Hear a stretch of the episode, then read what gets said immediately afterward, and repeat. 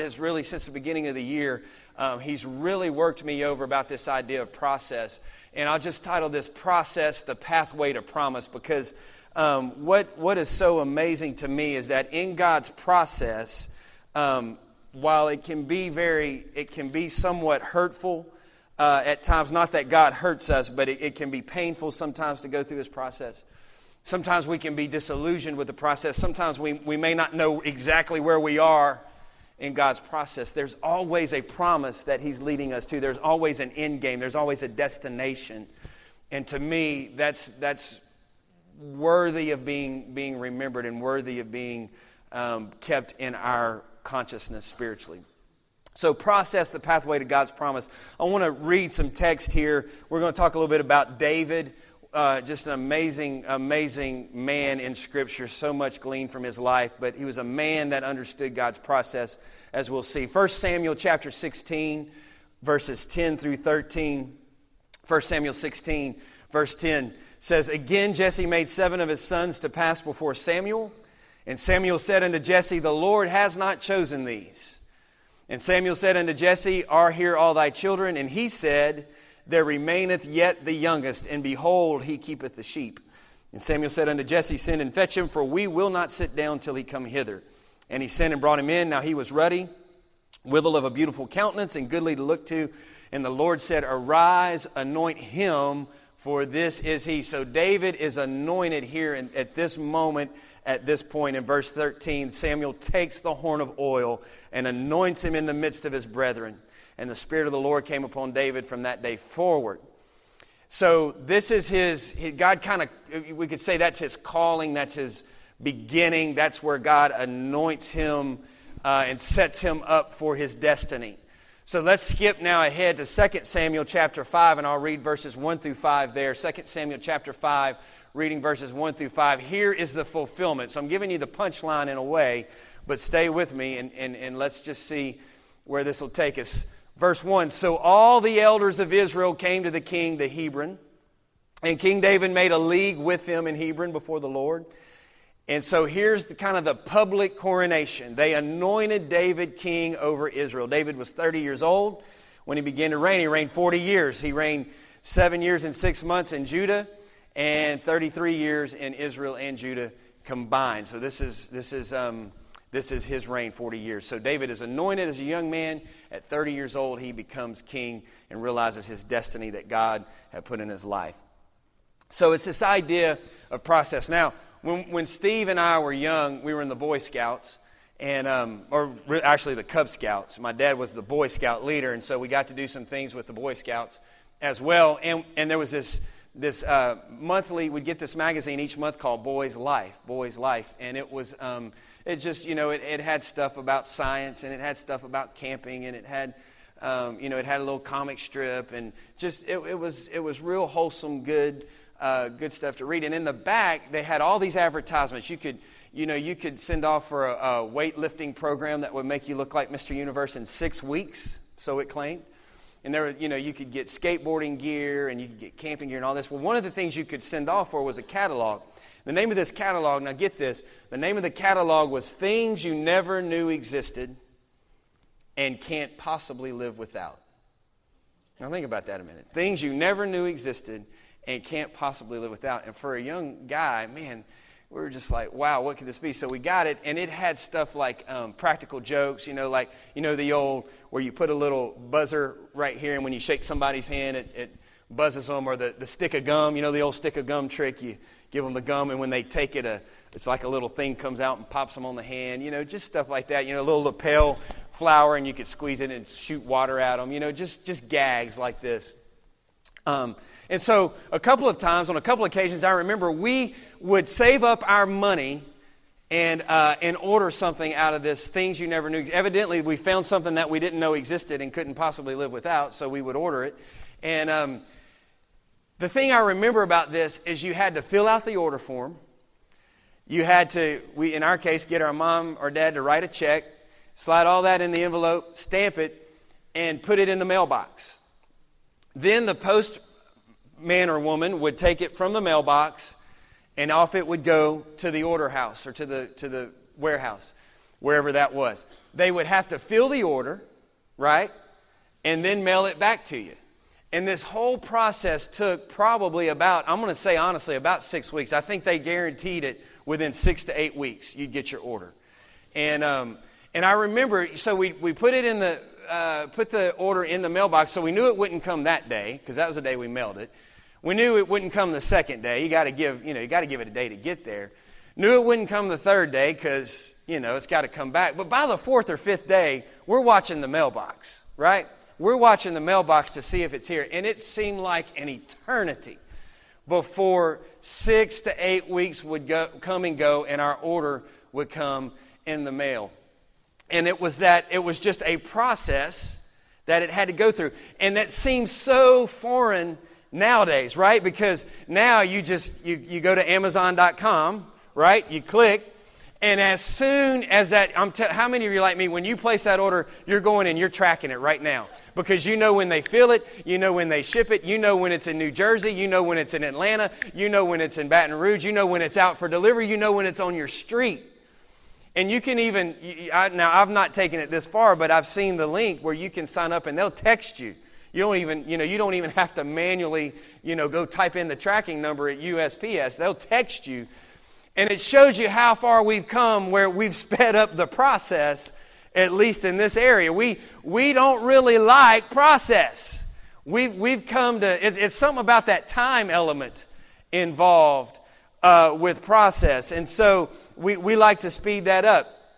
And, uh, and, and, and we don't like that, we don't like that wait time. We want it now. And we want that solution. We want that answer. We want our order filled. We want, you know, we want fast food. We want microwave. You know, I don't want to wait. But here's the thing being made into the image of God, your calling, your spiritual development, the anointing God's placed on your life, the, the gifts and the passions He's given you, those are developed through God's process. And it's not going to happen in one day. It's not going to happen in one week. It's not going to happen in one month. It takes time. It takes God's time to be developed into the person that you and I have been called to be. See, every one of us in this room, all of us, without exception, God has given us specific assignments, I believe. He's given us specific things that only we can do. There, there's assignments He's given me that only I can do. There's things He's given you to do that only you can do, people that only you can reach. And He wants to walk us through a customized process. Each one of us has our own road to walk, our own process to go through. And it's to fully develop us so that we can achieve our best and uh, most full potential. So I'm inviting you today Whatever, if, if you're going through a rough patch in your life, if it seems like there's a time delay, if it seems like God's got you in a holding pattern, if you're going through something you don't understand, I'm going to invite you today, tonight, just to stop sweating it and just jump headlong into God's process for your life. Just say, God, I know this is part of my process. I know this, you're working something in me and you're taking me somewhere. And I wonder what would happen tonight if we would approach it that way. What could God really do? So it's becoming that person, developing those gifts. Success in that area is directly tied to your willingness to let God walk you through his process. And listen, all of us have, all of us have stuff in our life. We all have, you know, situations that seem impossible. We all have discouraging circumstances that come our way. We, there's broken relationships, there's trials, there's, there's just stuff that we all go through. But I believe that before we quit and before we just give up on God and say, God, this is a surprise to me, I'm sure it's a surprise to you, which, FYI, it's not. It's never a surprise to God. Before we give up and quit, I just want to let you know that we have a promise in the Word of God. And it simply is this that He who has begun a good work in you is what? He's faithful to finish it. If He starts something in you, and if He starts something in me, He is faithful to bring it to pass. All right? There's a lot of things that happen from beginning to end. We'll talk about that in a minute. But He's going to get you through it. He's obligated to take you through to the end. It is a process through which God is guiding you in order to produce something in you so that He can get the best out of you. It's a process through which God is guiding you in order to produce something in you so that He can get the best out of you. So here's the deal process is God's idea, and it takes time. Now, we just need to look in the Word of God to see that God is a God of process. His systematic six day cycle of creation, His centuries in the making prophetic plan of redemption. When God works, He does so orderly, purposefully, and through a process, always in the Word of God. And there may be there may be a number of reasons. In fact, I'm sure there are numbers of reasons why God chooses to do it in this fashion. You know, like I said, we w- we would rather have it overnight. We would rather come down to the altar and, and say, God, I give my life to you. Perform your will in me, and then walk out those doors and just, you know, be everything all at once. But God chooses to process. There's a number of reasons why, but one of them is to develop our character. That's one of the reasons. And I want to hit on this just a minute in, in passing. God puts us through a process to develop character. Because, see, here's the thing your, your, your talent can take you to places where your character can't keep you.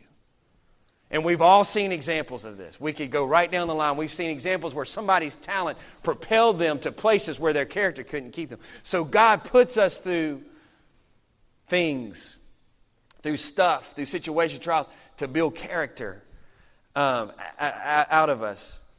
And that's, that's really why overnight successes don't ever last in the kingdom of God. If you, if you, and you're probably thinking, anybody that's been around the kingdom of God very long, you've been in church very long, you're thinking of people right now, man, they just shot to the top. They just, overnight, here they come. They don't last very long. And this is why. Consider the fact that, consider this a maggot takes six days to develop to a fly. A maggot goes from being a maggot to a fly in six days. But a caterpillar usually emerges from his cocoon as a butterfly. It sometimes takes as long as a year to go through a process of change. So look at your neighbor and ask him, say, you want to be a maggot or you want to be a butterfly? All right. So, so all the maggots, y'all come over here. No, I'm just kidding. Just kidding. Excuse me. But you know what? Scripture reveals this idea of God's process and God's timing in another way, too, and it's a subtle way. It's, a, it's an implied truth more than an overt truth. Um, and it's in the Word of God. And we call it the law of harvest. How many are familiar with the law of the harvest? You've, you've been around Pentecost, you've been around church, you've heard of the law of the harvest, a few of you see. Yeah, it's just this idea that you reap what you sow. And God sets this up, Galatians chapter 6, verse 7. Be not deceived, God is not mocked. For whatsoever a man soweth, that shall he also reap. And we understand this. We intuitively we get that what we plant is what we harvest. If we plant apple seeds, we can expect an apple tree. If we, you know, if we plant um, cucumbers, we expect to harvest cucumbers. We get that. We've been taught that from, from the beginning. But there is this implied truth here in the law of the harvest. And that is, is that you reap what you sow, that, but, but it, the implication is, is that you sow something, right? There is a time span of cultivation before you can realize the harvest. There is a process through which the seed has to go through. Sowing is like starting the journey. We start a journey by sowing. Reaping is the end of the journey, but between the two, there's a whole lot of cultivating that has to go on. There's a whole lot of weeding and watering and feeding and, and, and just cultivating the soil and the seed and the plant. The Apostle Paul gives us some, some encouragement along this line. He continues in Galatians chapter 6. He says, Let us not be weary in well doing. Why? For in due season we'll reap if we faint not. In other words, it's coming. There is a payoff but you got to be faithful to the process. The psalmist talks about this. David, Psalm 126, he says, He that goeth forth and weepeth, bearing precious seed, shall doubtless come again, rejoicing, bringing his sheaves with him. There's a, go, there, there's a going out, re, uh, weeping, bearing precious seed. There's a time lapse where the process happens, and then there's that coming back with the culmination of the process. And this is just the way God does it in the kingdom. I've lived long enough now to know that there's no way around it. There's no way to shorten it. Um, if I become anything, if I accomplish anything in God's kingdom, it's going to be because of my willingness to go through the process. It occurred to me several years ago now, but, but I, I told you, God's been working on me on this for a while, but uh, it occurred to me that any, any man or woman of God that you see, pick your person, name them, the one that you hold, in the highest regard. They're there, and they're that person and that man and that woman for God because of a process that God went. It didn't come cheap, it didn't come easy, it didn't come quick. They went through God's process. Uh, Mike Krzyzewski is the is the championship coach of the of Duke University of Duke basketball coach. He's won many championships, including the one this past spring. He says there is no elevator to success.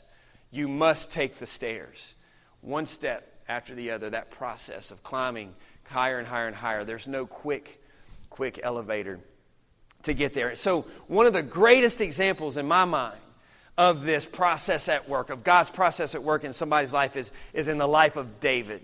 And uh, man, there again, I, I, mentioned this. There is so much here about David, but I want to I want to I want to touch on a few things here about David. So in our text tonight, so David is is somewhere between ten and twenty years old. We don't know how old he is.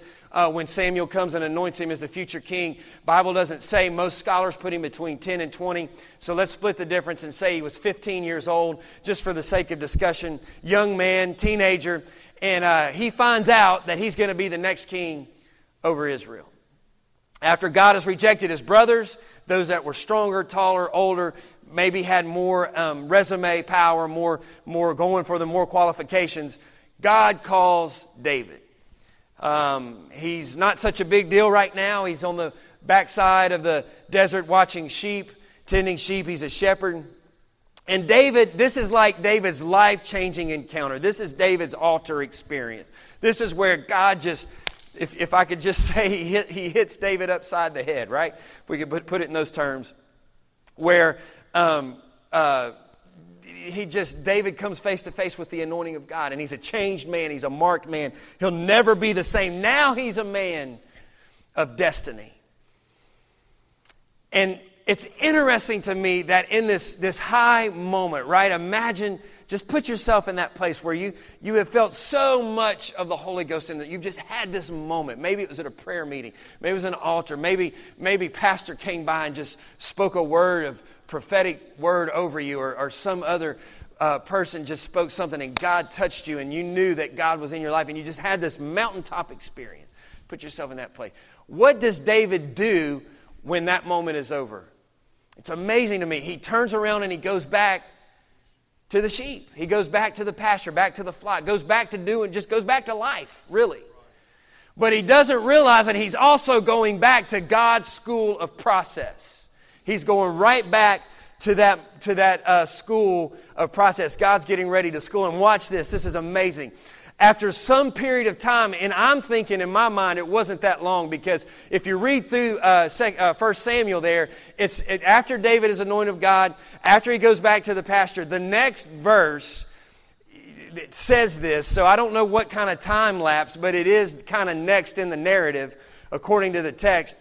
The next thing that happens is, is Saul sends somebody to David and says, You're needed in the palace we want you to come play the harp and sing your psalms for Saul. Because, see, here's the deal Saul is, the Bible says the Spirit of God departed from him. Saul is tormented by, um, by evil spirits. And the only thing that will uh, soothe his spirit or soothe these evil spirits from tormenting his spirit is David playing his harp and singing worship songs. So they go and grab David and say, You're needed in the palace. The king has called for you.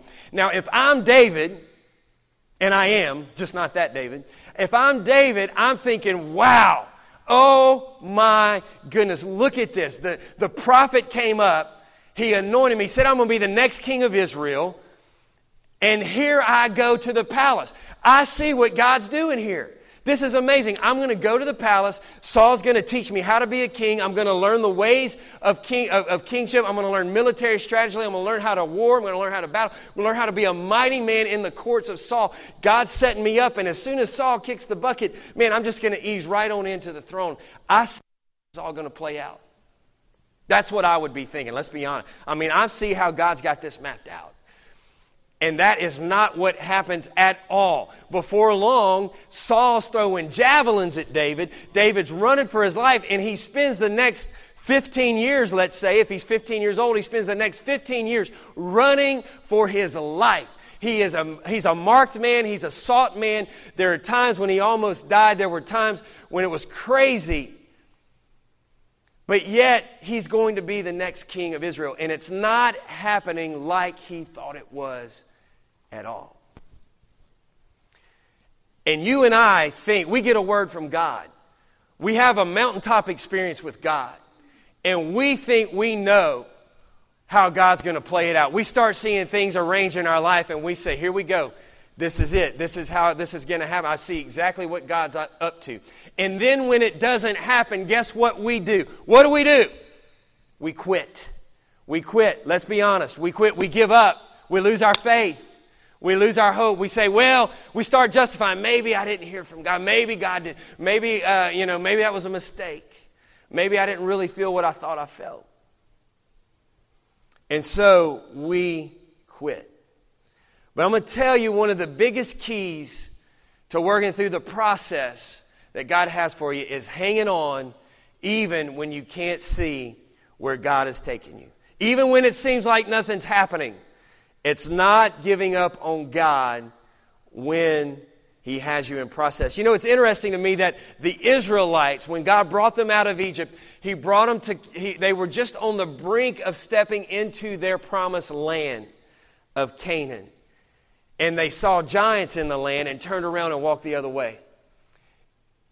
They only met the giants when they were going forward. They only met the giants when they were about to take the promise. When they turned around and went the other way, there were no giants. They didn't have any resistance when they were retreating. It's only when you move forward, it's only the closer you get to the promise, it's only when God has you oriented in the right direction that you meet the giants, that you meet the resistance, that you come up face to face with times where you want to quit. And those are the times where we must fight on, where we must persevere on, where we must keep going. I tried to think of a, a light, kind of a lighthearted example of a time where I wanted to quit, just to kind of share this with you. I wanted it to be kind of spiritual, but I wanted it to be kind of lighthearted too. And, and I don't know, you be the judge, but, but here's the story. And I don't know that I've ever told this publicly, all right? So get ready. Um, get your notepad out. No, I'm just kidding. It's not that good. But um, back uh, uh September the 10th of 2001, now it's an easy date for me to remember. September the 10th of 2001, uh, the day before the, the terrorist attacks, I, I went uh, to Tioga uh, to, to go before the board for my local minister's license. Now, in the United Pentecostal Church, there are three levels of ministry license local, general, ordination. And this was kind of the first step for me, the local license. And there was a, there was a little bit of a mix up with the qualifications. And one of the, one of the things you have to do to get your local license, you have to preach once a week for six months. One sermon a week for six months. And I didn't, I knew I didn't have that qualification, but I thought we had kind of worked around it um, with some other things I had done. And so I, I just was ready to get my license. Well, they denied me my license, right? They told me that I had not met the qualification, so therefore I could not get my minister's license. And I was devastated because all my buddies that I was up there with got theirs. I didn't get mine, and I felt like I was pretty qualified uh, a pretty qualified applicant, really. And so it hurt my pride, it hurt my feelings.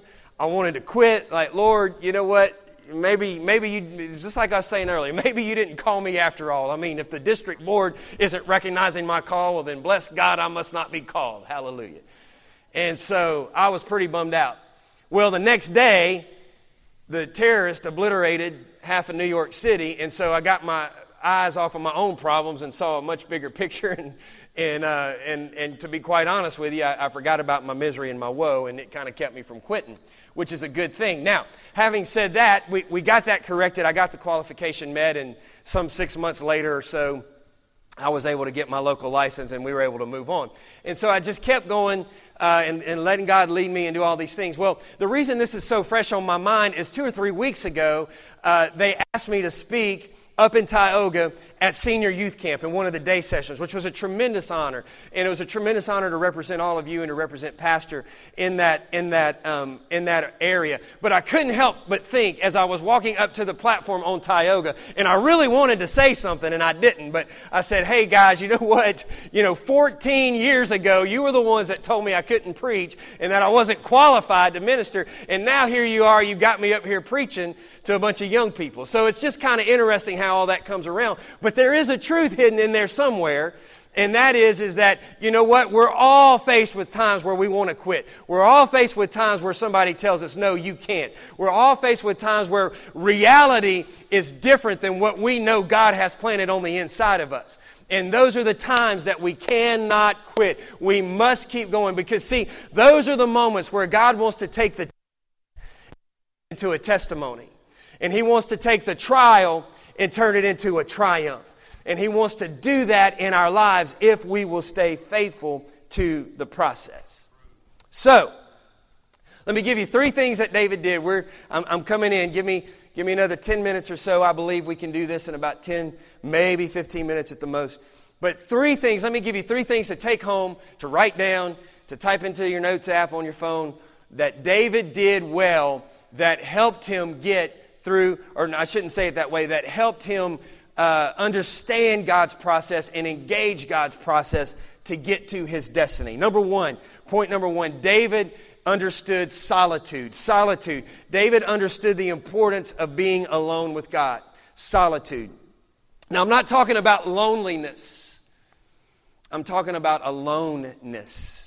And there's a big difference. David spent countless days and nights and months watching sheep out in that pasture. And it was there that he learned to be a worshiper. It was there that he learned to become a warrior. It was there that he learned to hear God's voice. It's where God said, You're not going to learn. Um, you're not going to learn warfare from Saul. You're going to learn it from me. You're not going to learn how to be uh, Israel, the man for Israel from Saul. You're going to learn it from me. You're going to learn how to be a man after my own heart but it's going to take some solitude. And usually, I have found in my life, somewhere in God's process, taking you from point A to point B, God is going to call you to a place alone with Him. There's just something about getting alone, away from the crowd, away from the distractions, where your attention is focused on Him and Him alone. That's when He can really get down to business in developing your life. Every great uh, man and woman of God in Scripture spent some time alone with God. Jesus spent time alone. 40 days and fasting in the wilderness. Moses, Paul, Abraham, you go on and on. They were all called to solitary places with God before they were ever used by God. And you and I are going to be no different in our walk with Him. He will call us to a solitary place. I want to tell you tonight, it is costly. Getting alone with God, getting that solitary place is very costly. You'll often be misunderstood. You'll often be uh, iso- feel isolated. You'll, you'll feel like you're being uh, wrongly judged. It's costly. Sometimes it'll cost your relationship. You know, sometimes it'll cost you friendship or a family relationship, but, but God knows what He's doing when He calls us to that place, even when nobody else understands. It's a place of consecration, it's a place of dedication where you really get to know God and He really gets to know you. It was amazing. It was so interesting to me when these things happen. Um, Sunday, Sunday, um, I walked by. Uh, Brother Kelton happened to be having his class in, in um, this classroom right over here where the college group usually meets. And I just walked by, and, and I heard him say, he was talking about, he said, and you need a prayer closet, and you need prayer time alone with God, and you need to develop a prayer life. And he was giving them an example of somebody that, that the way they had developed their time with God and their prayer, literally a prayer closet with God where they went in the closet and shut the door.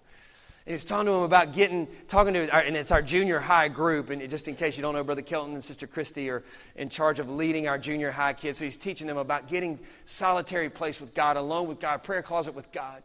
And then Pastor got up and talked to us about brokenness. And I knew, I had heard Kelton, I knew what he had said. And, so, and, and, then Pastor got up and said some of the same things, reiterated some of the same things about how we need to find that alone place with God, how we need to get serious about seeking God and put ourselves in a position where we can hear from God and, and seeking God in the altar. And even if it means coming up to the church by ourselves. And, and that was kind of the theme. And it was so amazing to me as uh, the altar service unfolded on Sunday. I don't know if you noticed, but that junior high group was one of the most impacted by that service. Sunday, there were some of them were up here that I had never seen really pray in the altar like they prayed that uh, yeah, this past Sunday. And so it was so amazing how God kind of orchestrated that, seemed to me like for that group. And I went to Brother Kelton afterwards and I, I said, Man, it, it was pretty obvious to me what God was doing. And, and he shook his head. He's like, Oh, yeah, man, it's, it's amazing how God put that together. And so uh, the point is, is that we all need those times where we just get along with God. Corporate prayer is awesome. We got to have it. Corporate worship is awesome. We've got to have it. Altar time together, we got to have it. But you got to have your time alone with God too, to fully activate everything that He has. Champions don't become champions in the moment on the playing field when they win. They are just recognized there. They are just recognized there. They were champions long ago in their daily disciplines, in their, in their um, practice in, in their motivation, in their skills, in their preparation. We must be in a solitary place with God. So, the second point, if David understood solitude, the second thing is he understood stewardship. Solitude and stewardship. The future king of Israel, the man that would subdue nations, the mighty warrior, the man of the sword. So bloody was he that God would not let him build a house for his presence. He, sent that, he passed that on to Solomon his son. This man that would lead all of Israel, God's man on the throne, he started by leading 600 men in the wilderness. And these were men that were feeble, cowardly, poor, unskilled. Essentially, they were the ones no one wanted. But David was faithful to them. He was fair to them. He did right by them. He led them faithfully. And I believe that's where David learned leadership. Before God could trust him to lead all of Israel, he had to learn how to lead 600 men in the wilderness somewhere. Did you know that God will always test you to see how you handle small assignments before he gives you a big assignment? That's in his word. Jesus talked about it, the parable of the talents. You know, you know the parable of the talents that the, the guy that had a little and the, the guy that had much, he wanted to see how they would handle it, see how they were qualified. And all of it, many of you here, I'm going to say all of us here tonight, you have grand visions. Pastor's been preaching, just do it and dream big and go bidding big. And God has put grand vision in your life, but through that, and a lot of you, your vision is for more than what you're doing now. It's bigger than what you're doing now. You, you feel like your assignment right now is too small. You think you're just this or just that. I, I just teach a class or I just greet or, or whatever, fill in the blank. And that's by no means underestimating or underscoring those, those roles because those are extremely important. But you want more in your life. You're thinking, man, there's more than this that God's calling me to. And we think it's one of the, the faults of our of our Christianity, I believe, because it's not biblical, but we think, you know, if we're not front and center, if we're not, you know, where, where everybody's heard us and seen us, that we're not contributing or we're not doing what God's called us to do, and that's not true. It's not true. If we could just understand that the place where God has you serving now, the assignment that He's given you now, if you're faithful with that, if you will walk that through the process, if you will let God develop you in that, it is a test, it is a process, it is a beginning of so much more that He wants to walk you into in your life. And I'll tell you this while we're on this subject. If you're, if you're wanting to be a leader in any capacity, if you're wanting to get into leadership, in church leadership, the best place to start, the best place to start leading, the best place to start leadership is to start leading yourself. Start leading yourself. That is, John Maxwell said, self leadership is the hardest part of leadership, and you spend the most time on self leadership than you do anything else, and it's true. I've found out that it's true. The vast majority of leadership is self leadership. So start leading yourself now. And once you get that going, God's going to promote you into so much more. I love what the scripture says in Proverbs chapter 3. Trust in the Lord with all your heart. Lean not to your own understanding. In all your ways, acknowledge Him. Why? Because He will direct your path if you're a good steward of the path you're on. 1 Timothy 4 14 through 16, Paul told Timothy, he said, Do not neglect the gift that is in you Don't neglect it. Be a good steward of it. Be faithful to it. Meditate on it. Give yourself entirely to it. And this version of the scripture says that your progress may be evident to all. In other words, if you're faithful, if you're a good steward, if you hang on to what's been given to you, you're going to make progress. You're going to keep moving. You're going to, you're going to take the process one step at a time. So, solitude, stewardship. Last one. Last one. I'll bring this in for a landing. Submission. Submission. Solitude, stewardship, and submission. David honored the man of God in his life. Saul was the anointed king of Israel on the throne at the time. And David refused to dishonor Saul in any way even to the point where David had the opportunity to kill him and would not. Even when Saul finally did die, David rebuked those that celebrated his death. He that, that orchestrated his death and said, Touch not God's anointing. And this is a concept that if you're interested in going through God's process to reach your destiny, you absolutely must get a hold of right now. And that is God works through our submission to authority. His process in your life is through submission to authority to the man of God in your life. Like, like it or not, agree with it or not, it's how the kingdom of God works. Our culture has greatly eroded respect for authority across the board. And to save time, I won't bother to give you any examples. I feel like we're, we're all at home tonight, and you probably all can think of some examples of how authority is being eroded in our society. Add to that the fact that our humanity does not like submission. All right? We don't naturally like to submit to authority, it's just not part of our DNA. You add those two things together, and this can be a tough hill to climb. But it is va- uh, vitally important that we understand we must submit to God's authority in our life in order for God to lead us where we want to be. The other day, I went to Pastor and I, I had this great idea, something God's been talking to me about, and just this, this calling and this thing I want to do. And um, he just kind of nodded and, real nonchalantly, like in quite counterpoint to how I was feeling, just said, Well, just wait. Yeah, when God opens the door, you'll know it. And then he changed the subject, and I'm like, Man. You know, I'm like, what I thought was is that he would prophesy and say, Thus saith the Lord through Pastor Murphy, Thou art in the divine will of God, and thou shalt go forth and conquer and do these wonderful exploits and pull down strongholds. Hallelujah. Glory to God. But if Pastor tells you to sit down, you sit down. If he tells you to do such and such a thing, you do it. And you do it with the right attitude and the right spirit because God watches for those things. He's looking to see what your attitude is in relationship to the man of God in your life. I heard about a guy that went to his pastor one time and said, Pastor, the answer is yes. Now, what's the question? Now, that may be a little bit over the top, and maybe he was just a little bit gung ho, but it does get to the point and to the heart of the attitude that I'm talking about that God looks for. And David mastered this. He said, If God has set somebody in authority over me, and if he's God's anointed, I will not mess with it. I will not touch it. That is God's business. That's God's man, and I will submit myself to that and let God work out the rest. That is Bible. So, solitude, stewardship, and submission the keys to engaging the Word of God or the process of God in our life. And so here's the punchline. Here's what I want to give you.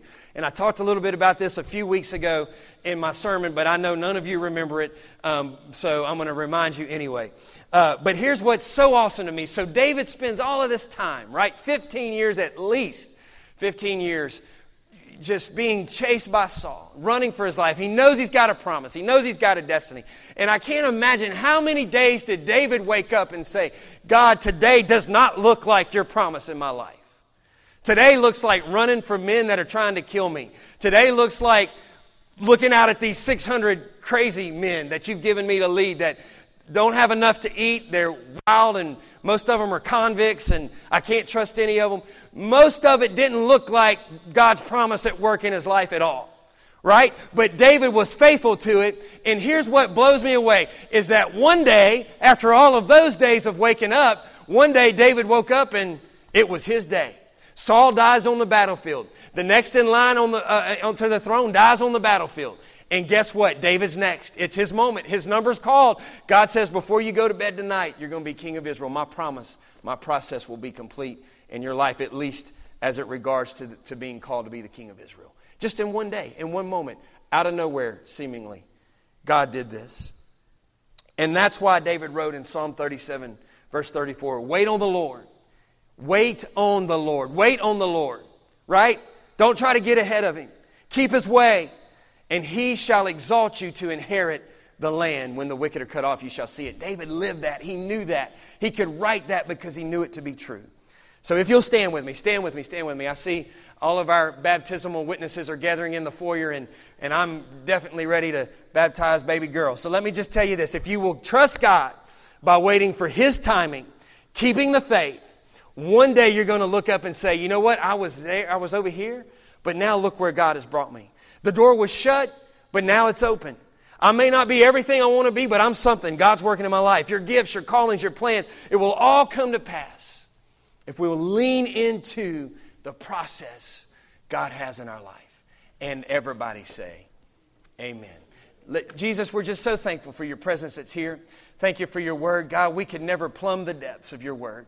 We could never exhaust the magnificence of your word. But Lord, we've tried tonight just to, to, to grasp a little bit of truth and just take something home with us that might bring us encouragement for tomorrow, might give us encouragement for the hard times. Because yes, you're leading our church, and yes, you're leading every person in this building to a destiny, and we're committed to the process. Good or bad, sink or swim, we're committed to it. In Jesus' name. Everybody say amen. Amen. amen. Clap your hands to the Lord. Let's let him know we're here. Thank God. Thank God. Thank God. Hey, we love y'all so much. Y'all mean the church, y'all just mean so much to us.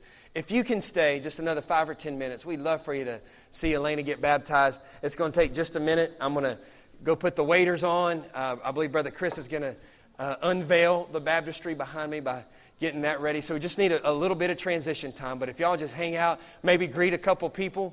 Q8. Now, I came up, let me just tell you before you do that, I came up with a little saying. You ready? Let me see if I can get it. Before you evacuate, don't hesitate to Q8. So there you go. All right. God bless you in Jesus' name.